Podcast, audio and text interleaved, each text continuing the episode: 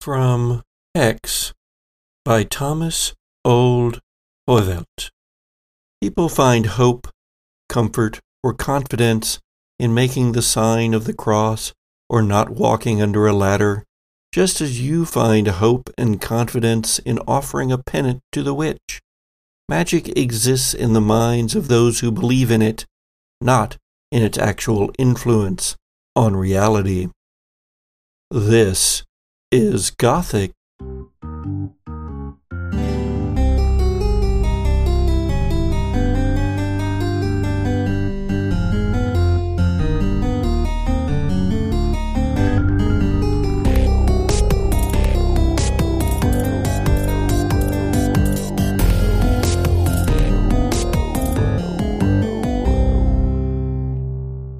The Gothic Podcast is a horror and humor actual play audio drama.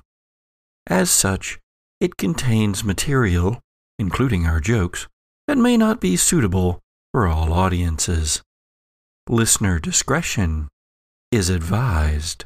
Good evening, Sojourners, and welcome back to the Gothic Podcast. Tonight, we're actually leaving the Alien RPG behind for an evening as we return to Macon, Missouri, and the contemporary now. Now, I know that if you've been keeping up with all of the episodes, that uh, you might think there's nothing left for us to discuss in Macon, Missouri, because, well, didn't the characters already enter a book world? Isn't that what the Alien RPG thing is all about? Well, yeah, but there was still some stuff that happened between the time that Pestilence is chained in the convocation of angels by Laurie of the Angels, and the time when Dr. Grace Moreau, L.J. Bradley, and Nathan Winters re enter the book worlds. And so we're going to just take a little breather from all of that alien horror and return to some more of our classic Gothic horror, Southern Gothic, if you will, in mid Missouri. When last we left our intrepid hunters, well, the scene wasn't very pleasant. In fact, you might even say it was dire. Dr. Grace's van was flipping end over end as pestilence appeared in front of it and did the whole Hellboy thing, causing the van, the sprinter van, to flip over and over. Inside the van, Sloshy, the doppelganger of Jacob Candle, is in slow motion, head flopping around, bits of slosh coming off of him, left and right, inside of the cab. Next to him, Dr. Grace in the passenger seat. Behind them, is Haven Harrow being flung around in the back of the van as it flips over, as well as Nathan Winters, who, surprise, surprise, was also there this entire time. Hello, everybody. he says, as he too does the whole uh, Deadpool spin in slow motion in midair during the car wreck. It's the very slow, hey, yo and so, in fact, I want to start with Nathan Winters here. Nathan, let's go back because, interestingly enough, this experience that you've had ever since being trapped in that original book world, the Castle Kane book world, is not the first supernatural experience that you've had. Back in Texas, you owned and managed a movie theater. And back there was when your interest in the supernatural uh, began, not just, though, because of the horror movies that you and your uh, girlfriend enjoyed so much, but for some other reason. Uh, tell me a little bit about that original first experience with the supernatural. I understand that everybody's introduction into the supernatural is well, they're all just a little bit unique, and mine was also unique. You see, there it was getting the, the film rolling because, you know, in them old ones, we had to use film. And one of my favorite movies, still got it Gremlins. Love that movie. That little gizmo, he cracks me up every time. That little noise he makes, I love. I I just love that gizmo. And there I was winding up the film, and, and I heard that noise. I thought, well, I ain't got the film going yet. Why is there a noise? I thought I'd double check and make sure ain't something wrong with the sound or I missed something. I, I kept hearing that little gizmo noise over and over and over again.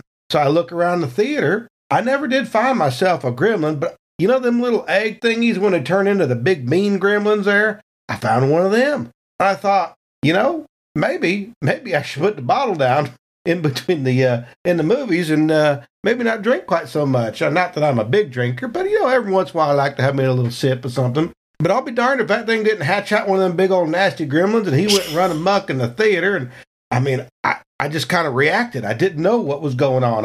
Well, let's find out. Let's go back to that moment at the theater. Let's go back to that crusty, organic egg thing splitting open the cocoon that it was, the gremlin, its long green and splotchy brown and black fingers gripping the sides of that egg and tearing it apart. I thought we were out of the alien verse. And pushing itself out, much like Lazarus Kane just did in the Alien verse. That is actually the correlation my brain made when you said that, by the way. Oh, really? For some reason, that scene reminded me of the Gremlins, whether you described it, and I have no idea why, but that's that's how that came to be. Nice. And then that triangular head with its big, sharp ears and its long snout filled with sharp teeth the red and the black inside of it drooling as it pulls itself out of the goo of its own cocoon. And it opens its big old eyes, and you see those cat slit orange slices there in those big black orbs. And it looks right at you.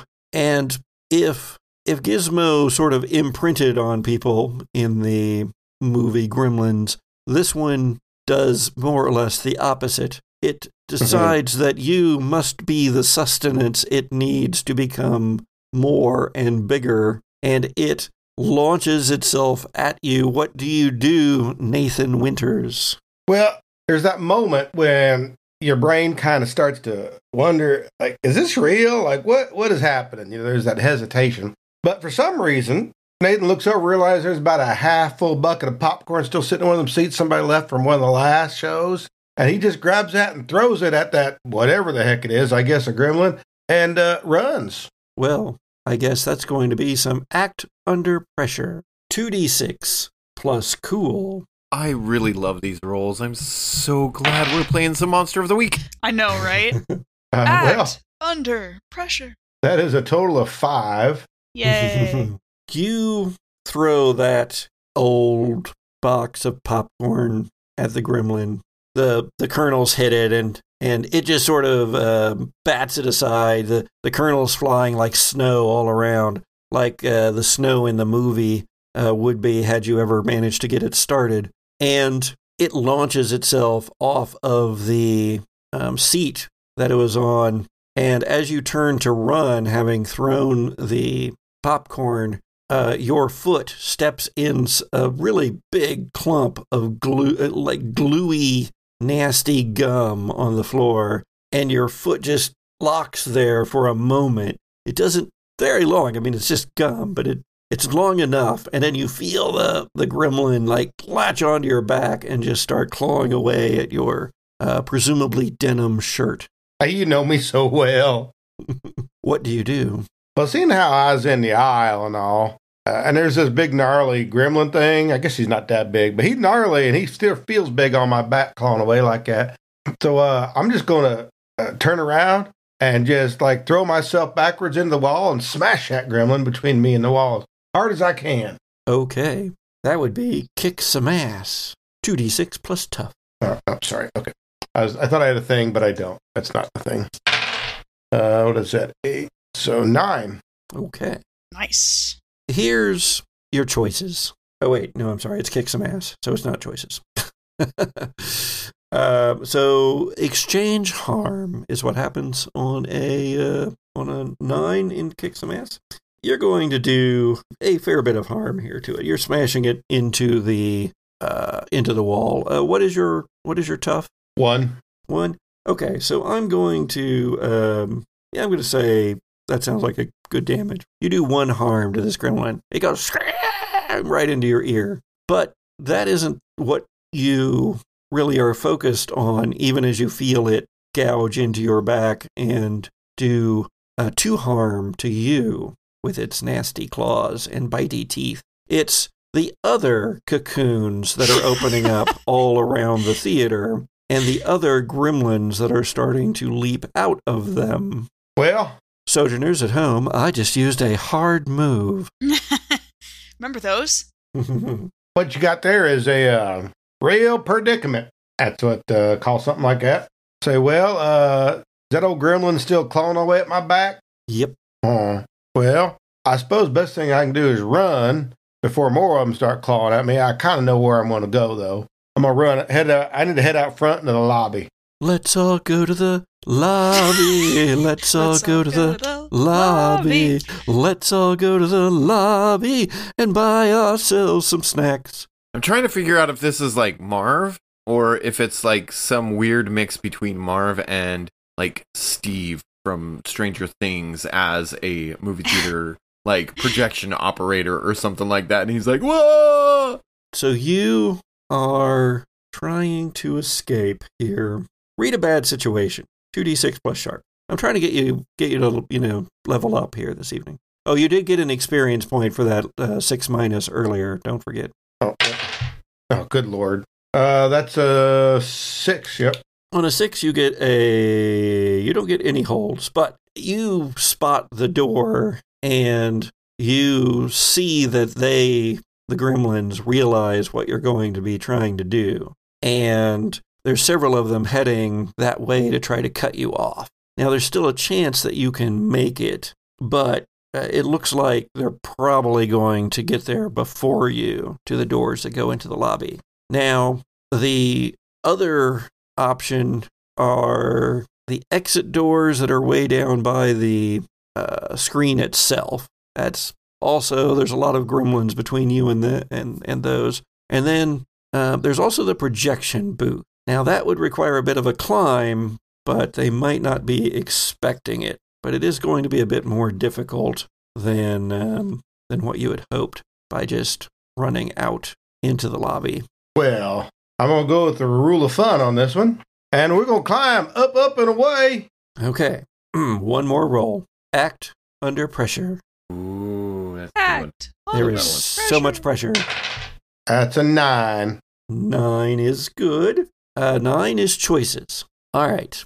So you can launch yourself up and catch a hold of the of the edge uh, of the open area around the projector booth, where you can then kind of climb in, um, you know, right beside the projector.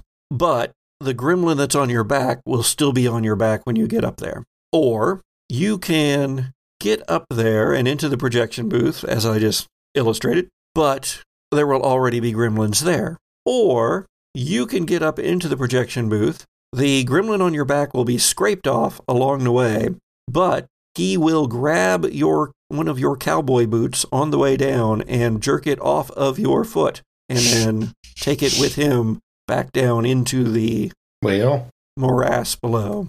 That's unacceptable. that, that- Obviously. I mean, you do drive a hard bargain because I mean, them boots. Well, first of all, they ain't cheap. No, oh Nathan Winters, he don't buy himself no cheap boots. But uh, let's go with that one anyway because uh, it's probably gonna probably gonna be more traumatic for him if he loses a boot out of this. So as you scrabble into the projection booth, the gremlin slips down your leg, clawing all the way, but he gets a hold of your boot and it it pulls off and then down he goes. And you see you see him. It's like the scene from Die Hard as he drops away from you, holding on to the boot, and then he kind of points it at you as if he's getting ready to shoot you with it. but instead he just hits the ground like four feet below and goes, Oh and then you're in the projection booth. What are you doing? What am I doing? There are gremlins overrunning your theater. Well, I'm trying to decide how how extreme I want to be here. Uh, Would you like to investigate a mystery to try to see if uh, you can come up with a what can hurt it? Or that's a good idea. Let's do that. Uh, so investigate a mystery is um, plus sharp. Oh, boxcars! Nice. Ooh. All right. Well, that's going to give you two holds, and you get to choose between what happened here, what sort of creature is it, what can it do, what can hurt it, where did it go, what was it going to do, and what is being concealed here. Uh, definitely what can hurt it. And uh, what were my first couple options there? One of those early ones sounded. What happened here? What sort of creature is it? What can it do? What can hurt it? Where did it go? What was it going to do? What is being concealed here? Like I said, definitely what can hurt it. And I'm going to pick what sort of creature is it, uh, just on the off chance that it's not something as simple as, no, it's actually a gremlin. Maybe get some more insight as to, I guess, almost of what's going on here, but in the aspect of what the hell is it? Okay. So as you fall into the projection booth, the light on the projector is on, light in the booth is on. You didn't get the reel of the movie started. In fact, when you saw the cocoon thing down there, uh, you in in fact didn't even finish putting the reel onto the projector. But now your eyes fall on the tin, the big tin that holds the uh, those big old rolls of film that your your projector uses. And on the tin in raised letters that have been punched in from the back, it says Nix Production Company, NYX Production Company. In case of emergency, play film. and you just always thought that was a joke.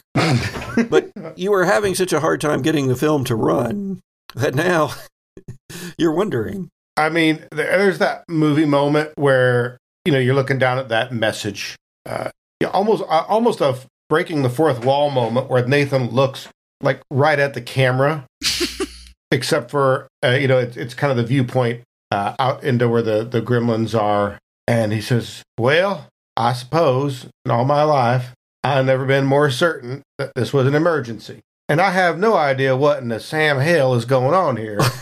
so why not?" The movie that also comes to your mind in answer to one of your questions is um, The Last Action Hero, where Arnold Schwarzenegger's character comes out of the movie.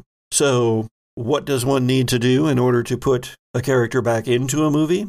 Well, roll it backwards. I was going to say play the movie. oh, well. That's that's clever though. You begin to play it backwards, and all of the gremlins become um, ACDC fans, and and then they just start wagging their tongues at you. Eating food after midnight, no sunlight. Eating food after midnight, no sunlight. what do you do, Nathan? Mosh. Um, I, so I, I take it I have not hit play on the uh, in case of emergency play movie movie yet. No, you weren't able to get the reel onto the projector. You've still got to do that. And even as you realize that it, I mean, what had happened was you started to put the reel onto the projector, but you dropped it. Hmm. And so it's still there on the table next to the next to the projector. You need to get it on there and get it threaded if that's what you want to do, if you want to play the movie. Absolutely. Even as gremlins are tearing up seats down below and starting to climb up themselves in a pyramid of gremlins toward the uh, projection booth window. Well, in maneuvers that are as practiced and as old as time, the old Nathan Winters, he grabs that reel, puts it on, it's just as smooth and as quick as he can. It absolutely will be smooth and quick if you roll high enough on act under pressure. All right. Big money, no whammies. I mean, that's an eight. Could be worse. Could be worse. It could be. But of course, the 7 to 9 range means choices. Yes, you're going to get the reel onto the projector, but gremlins are going to have already have swarmed in and they're going to be clawing at you even as you hit play. You will almost certainly still take some gremlin damage, maybe enough to send you into unconsciousness. Or you're going to get the reel onto the projector and you're going to hit play and it's going to start playing, and whatever then happens, happens. But then the whole thing is going to catch on fire. Or you're going to get the reel on, you're going to hit play, whatever happens, happens. But your boot will also be sucked into the movie. Um, well, those are two real good options. And by good, I mean bad. But uh, just because I want to see where you're going with it, I'm going to go with uh, the last option, and I want my boot in this movie. I want to All see what this is all about. I was wondering where that shoe came from in that movie. All right, you begin. You slap the reel on, well practiced, many times, hundreds, thousands perhaps of times. Bam, on it goes. You don't know why you dropped it earlier. Never happened to you before. You hit play.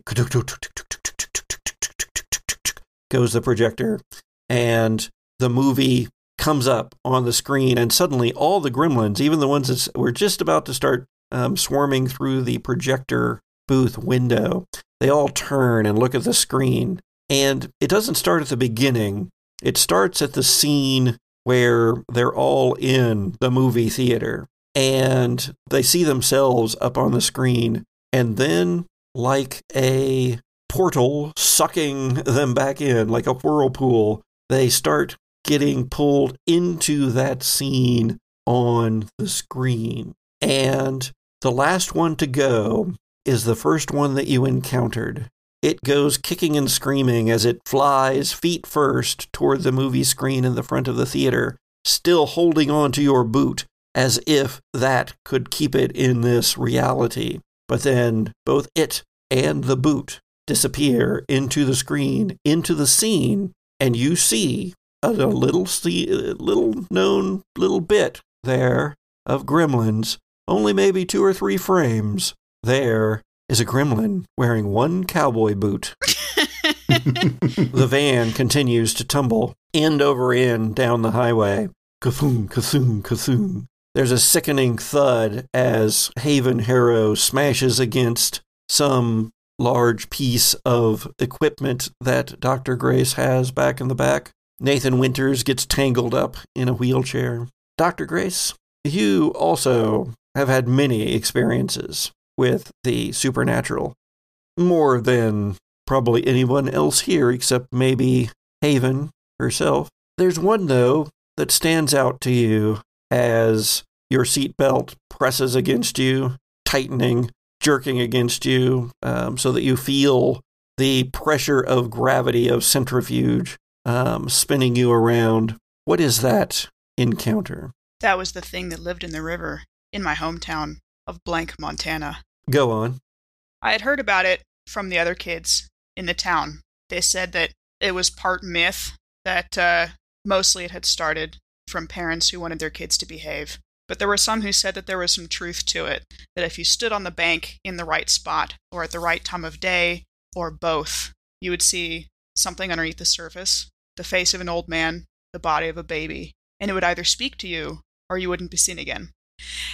And so, young Grace, with the scientific interest that she was developing, decided to test out these theories. What was the exact right place? She collected uh, uh, different stories that people told about where their friends, brothers, cousins, mother had seen it, or when, what time of day somebody had disappeared. And uh, she started testing out. I shouldn't talk about her in third person. I started testing out different places to stand, different times of day, what was the right thing to say? Should I be alone or with a friend? That was often Haven, who always believed in the thing in the river. And uh, slowly we marked off places on our map where nothing happened. And we marked off times of day, times of year, the phase of the moon. And it came down to uh, the waning crescent. It had to be in the last few nights of the waning crescent. It had to be sunset when the light would hit the water just the right way. So it didn't work if the day was cloudy and I had to be alone, or I had to appear to be alone. And so I had Haven hide up in the reeds on the riverbank, and I had my notebook. And under the water, suddenly the shadows coalesced into this incredibly wrinkled, almost like a caricature of an old person. Staring up from under the water, but like completely flat, not like a person who is looking up at you from the river, but like completely flat with the surface.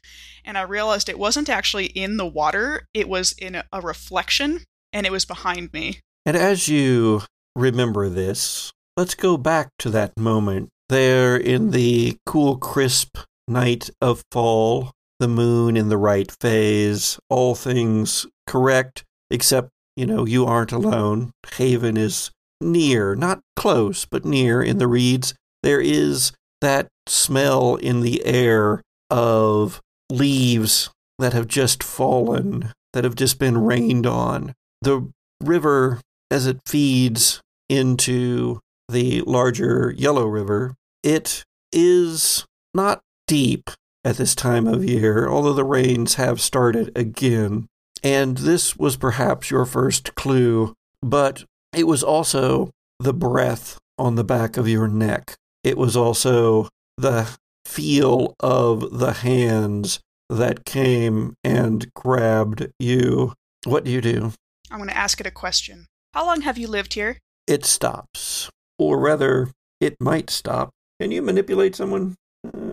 Uh, you manipulate a yeah. monster? I can't. Well, uh, actually, I don't know if I can manipulate a monster. I think that's a monstrous Yeah, it's a monstrous thing. playbook move. But uh, this is a special case. So manipulate someone. okay. Plus charm. Plus charm. I haven't rolled plus charm in so. Oh, good. Grace has terrible charm, you guys. It's a five. The dry, ancient voice in your ear says, For as long as has been, and then it grabs you and leaps into the water. No, wait, not into the water with you, into the reflection Oh in no. the water. And when you emerge, you are in a flipped blank Montana. The world is black and white. Not not the black and white of a moonlit night, but black and white, stark. There is if it is black, it's black. If it's white, it's white. There there is just all this there's no nuance in between. It is just this strange version of that same riverbank. The bridge over the river, a blinding white almost.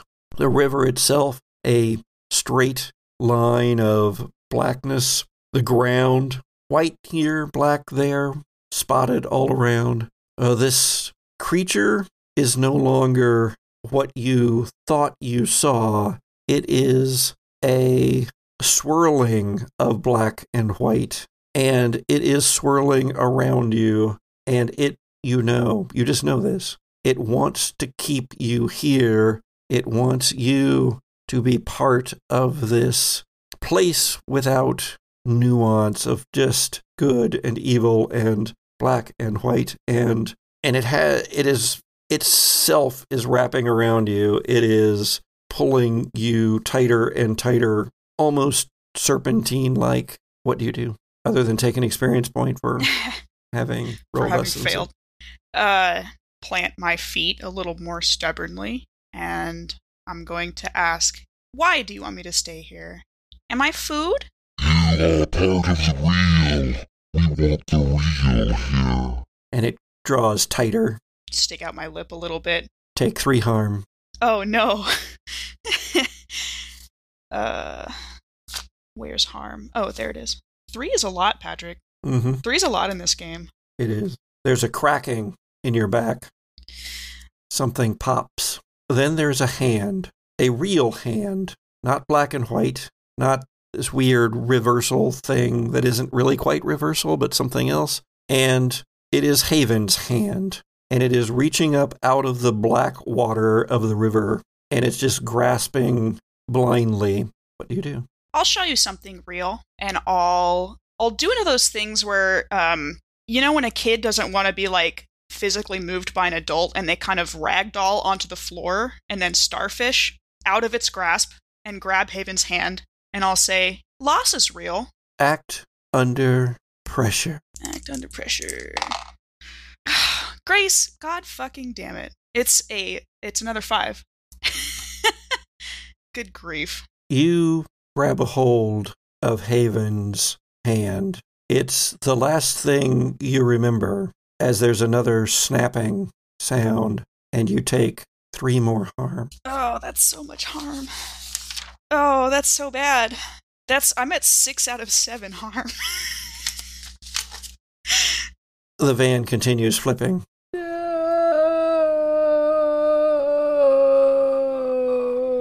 Ahead of it, LJ on Luna, you have turned around to face Pestilence, and something else has happened. You have gone somewhere else. Lori of the Angels has come forth. Lori of the Angels sends sends Pestilence chained to the convocation of angels. Lori has said to you that they will keep it as long as they can. And you see the van flipping over and over and over. It hits nose first right in front of Luna, bounces. You see inside the cab, you see Sloshy, lost of form, just all goo and cowboy hat. And you see Dr. Grace being thrown around in her seat, the airbag already having gone off just as a useless piece of plastic now. And then you see past them in this moment of clarity Haven bouncing around in the back, Nathan Winters, and then the whole sprinter van completely flies over you and Luna, and time speeds back up. It lands with a sickening, terrible thud and scraping of metal as it hits on its roof and skids down the road another 20 or 30 yards. What do you do? How much of that Lori energy do I still feel? Mm, maybe a bit. How much do you think you feel? Because a lot of it's going towards keeping pestilence confined or, you know, taking pestilence to the convocation. Okay. I mean, there still could be residue coming through, sure. I just wonder how quickly if LJ in that moment was like, no, and flicked angel wing style, if he was still holding on to some of that Lori uh, energy to be able to grab people from the van as it's tumbling over the top of him and pull them to where he is at. Hmm. There was a time, LJ, when I didn't know anything about angels, man. there was a time when Haven Harrow saved your life. What was it? It was actually when we were exploring um, through the woods back in our youth, and was actually like some of what made me absolutely adore her for the amazing human that she is. We were walking across a bridge, and she grabbed me just as we were crossing this rope and basically two by four bridge that had wet rot and was falling apart as I stepped onto a plank and she just happened to grab me and pull me back just the right point of balance so that I didn't go down into that uh, roiling river uh, back in our hometown. So you try to do what it is that you want to do here. You try to save at least one of them the way that you were saved, even though there's no logical, no no law of physics should ever allow this to happen. But then again, pestilence was here. Then again, somehow the you that was in a book was here. Act under pressure. Oh, what's my cool? I know, right? LJ's a little cool. Ooh, uh, 10. Who do you pull out? this is like the bridge scene from season two all over again. Oh, that's so hard because in some ways I want to pull out Haven, but more recently I've connected more closely with Gracie. Um, uh, Before you make your decision, okay, when you were kids, what happened to Andrea, Andy, Locke? there was You know, the girl that used to run with you all. Andrea Locke was one of those we thought she got kidnapped kind of stories. She just vanished one day. We don't know why, we don't know how. everybody had their own theory on it, um, but nothing could ever be proven. Who do you choose? Gracie. Somehow you reach out. You see Dr. Grace's eyes meet yours as the van goes over your head, and you reach out just instinctively, and somehow then she is next to you on the ground next to Luna, and so is so is Haven Harrow, and so is Nathan Winters, oh, thank God. and so is Sloshy. Oh, yay, Sloshy! Yay, Sloshy. Sorry, that was too loud. Yeah, me too. and for a moment, standing there, a form that you can only kind of see because of its translucence is Andy Locke standing in the road, smiling at you. For a moment, she is how you remember her as a kid. But then there's a flicker, and she's there in her adult form, the form of Cassie Sutherland, who you encountered quite a number of times in the 50s, LJ, What? as she over and over again took you out to the drag races on Highway 36. And then she vanishes. Sojourners at home, for those of you who don't have uh, the video feed, uh, uh, Jesse is um, apparently uh, pop, uh, uh, apoplectic. Uh, I can't say the word. Apoplectic, yes. um. Oh wow! Jeezy crazy. I know her. I know her.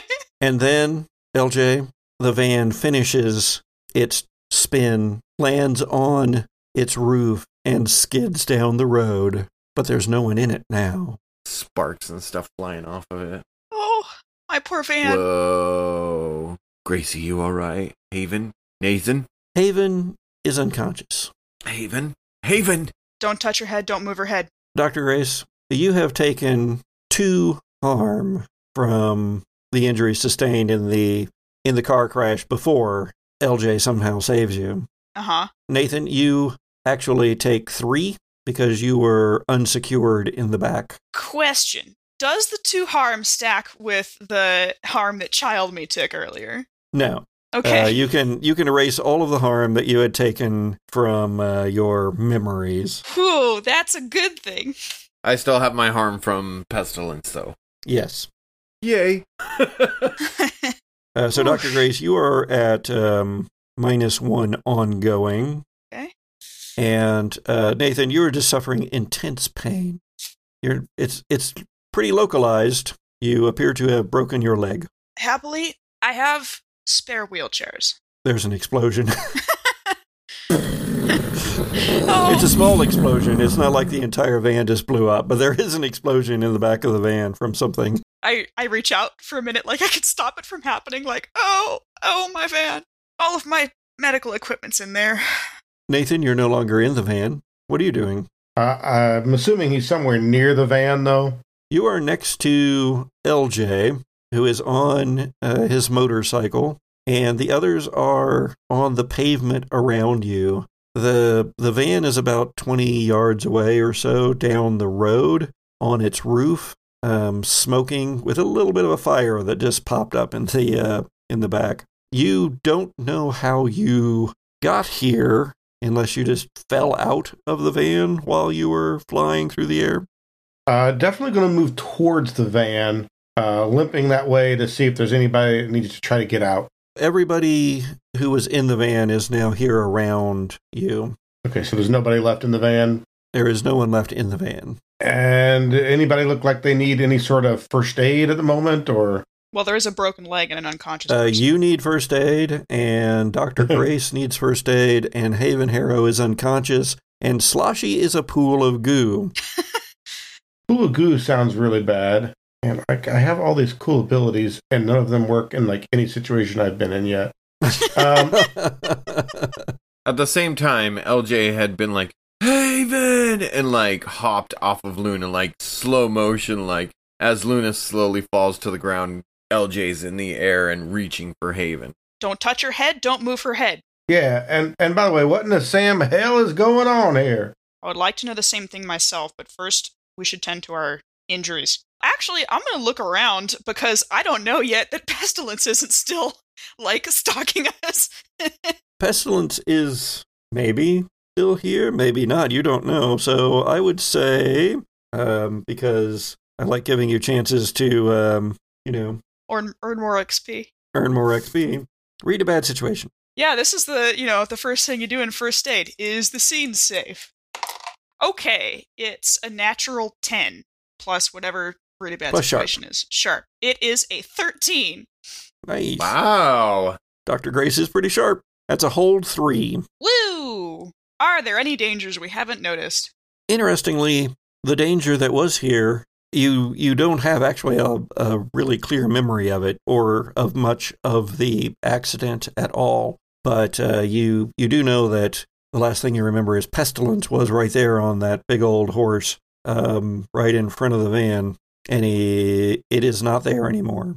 But dangers, maybe, maybe not. But there are uh, cars that have stopped uh, some distance away, and people are starting to get out of them and look at the accident that has just happened. And some appear to be on their cell phones. So it is probably not long before the Macon Police Department shows up.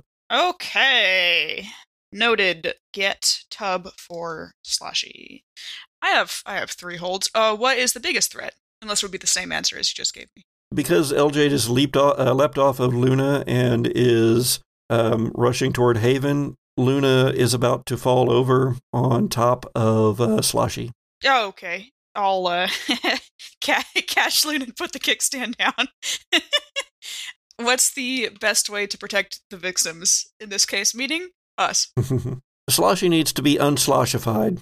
Uh huh. And because if the police department shows up and, and Sloshy is gooing around, then Yeah. there's going to be problems. Let's see. You had to use your legs to create a device.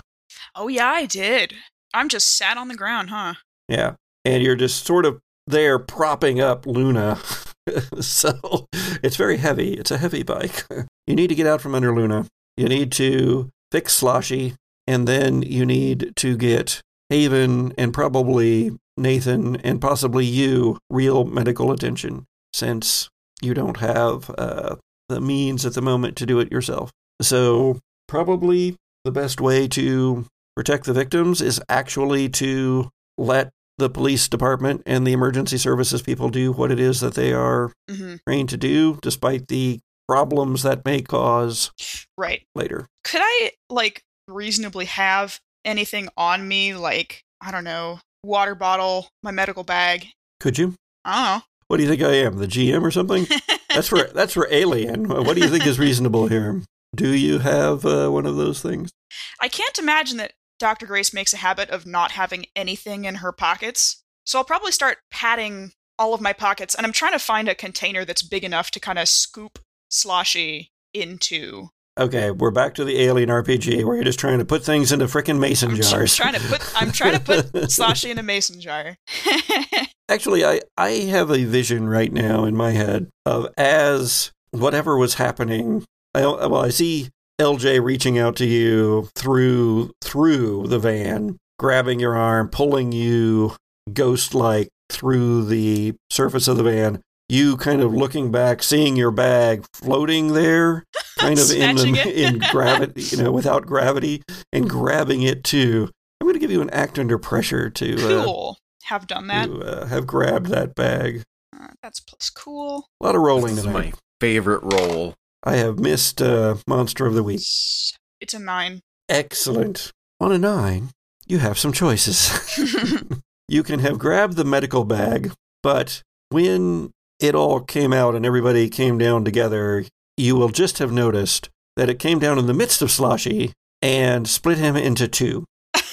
or you will have grabbed the medical bag, but it will have come open in midair, and half of its contents will have sprayed out and will be still in the van All right. a minus one. In other words, a minus one ongoing uh, when trying to use anything related to the bag until you have a chance to replace its content. Okay. Or you got the bag out, but then you smashed yourself over the head with it when you landed, and you took another harm. I mean, I mean, I am about to, you know, hopefully go to a hospital. Although, you know what? I feel like being splashed in half is not necessarily a something that will do sloshy permanent harm. I kind of get the impression that hasn't this isn't this the one that that like leaked through the stairs that one time? sure. I mean, he leaks through a lot of things. Yeah. No, I, th- I You know what? I can. I'll go ahead and give you another. Uh, give, g- investigate a mystery Oh, okay, cool. Awesome. Because that's that's going to give you a what can it do question. And you've been studying him for a while, so 11. Oh, geez. What can it do? you have actually spent a fair bit of time studying the doppelgangers. A solid division like this, he's probably not going to reform as he was. oh, okay. He is probably going to become two sloshies Huh. as a bit of sloshy osmosis. Slosh Moses Jones. Sloshmosis. and osmosis is not the correct word, but you can still come onto our Twitter feed and tell me how wrong I were, was saying osmosis. um, uh, um, uh, yeah, no, well, in, uh, uh, gosh, that might be useful actually. Two smaller slashes. no, I'll go with my first instinct and have, uh, bonked myself with the bag. Oh man, bummer. I mean, yeah, that might be kind of. I was uh, totally going to make it the. Um, I was going to make Sloshy uh, reform as the uh, twin girls from uh, The Shining. Come slosh Oh. with us Come slosh with us, slosh with us forever. forever, and then all the all the Forever and spill out of the elevator.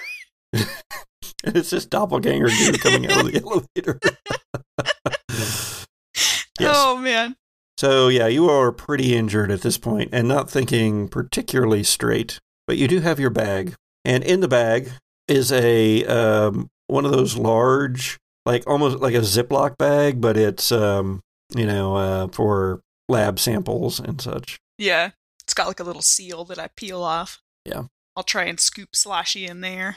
We'll see if you get enough to make Sloshy not be two creepy twin girls from The Shining. Right, you get like a hamster amount. two creepy twin hamsters from The Shining. Hey, y'all ever tried to scoop up goo with your hands? You're going to have to let Luna down at some point here to do this. Uh, you are not feeling well. Uh, you did save Sloshy from being crushed by by the bike, but and you're able to kind of wriggle out from under it. But Luna is, alas, on its side. Um, LJ, you are next to Haven. What are you doing? I think I've spent a lot of that trying to tap into Lori, and I imagine LJ just remembering that lay on hands spell and trying to use magic. No, no, Haven, you can't be. No, and like just trying to gather energy and pump life back into Haven. I'd say she's only unconscious, not dead, but I guess LJ doesn't really know that. so He's not very sharp. that is definitely not a role I want to use, but neither is weird, which is the use magic. So Yep. Well, use it anyway. You are trying to channel the last vestiges of book magic here. jeez, minus one. You are the mundane, after all, unless you're I about to change am. playbooks. Um, not yet. That was not good. That was barely a six, barely missing. Nathan, would you like to help out or try to help out? You are you are also looking around for injured people and such, so I can see you rushing over there to to help. Uh, I do, uh, and I actually get bonuses for helping out. Hmm. Finally, something your sidekick can Yeah, uh, no, that's actually he's, he's really good at this. Uh, I think the best one is there is no I in team. Do you even have to roll? Yeah, I get I get bonuses. So let's. Well, and then and then that Oh. could happen right there. Um, Oh, gee, huh. you Yeah. don't help out. you put yourself in immediate danger of this crazy magic that I'm trying to summon. Anyway, Um, there's an explosion as No. LJ attempts to channel magic that was never meant for this world anyway. I'm so sorry, Jesse. I'm so sorry, LJ. Luna explodes. Oh no! No! I'm gonna cry myself Oh my to sleep on my pillow tonight. and you all lose consciousness. Oh. You wake up in the Samaritan Hospital in Macon, Missouri, and Dr. Grace, there is a man standing in your room.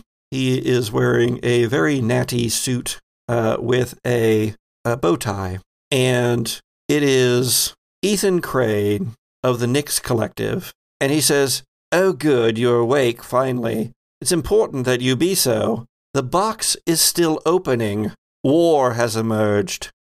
And it's probably going to be a while before we find out what happens Oh!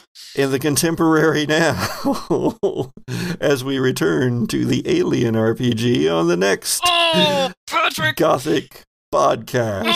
Oh my god, I'm turning Dun, purple. I'm so mad. What happens is his nose is broken. Except probably not, because I don't have any Oh. feet right now. The Gothic Podcast is a humor and horror actual play podcast produced by C. Patrick Neagle, starring C. Patrick Neagle, Sharon Gollery LaFournese, Jesse Baldwin, and Richard Southard. Season 3 of the Gothic Podcast uses rules from the Alien RPG, produced by Free League Publishing, and Monster of the Week, written by Michael Sands and published by Evil Hat Productions. Theme music is by Zoe Hovland and original artwork by Jared George Art. If you enjoy the Gothic podcast, please like, rate, and review us on iTunes. Visit our Twitter, Facebook, and Instagram feeds, and check out our Patreon page. Thanks.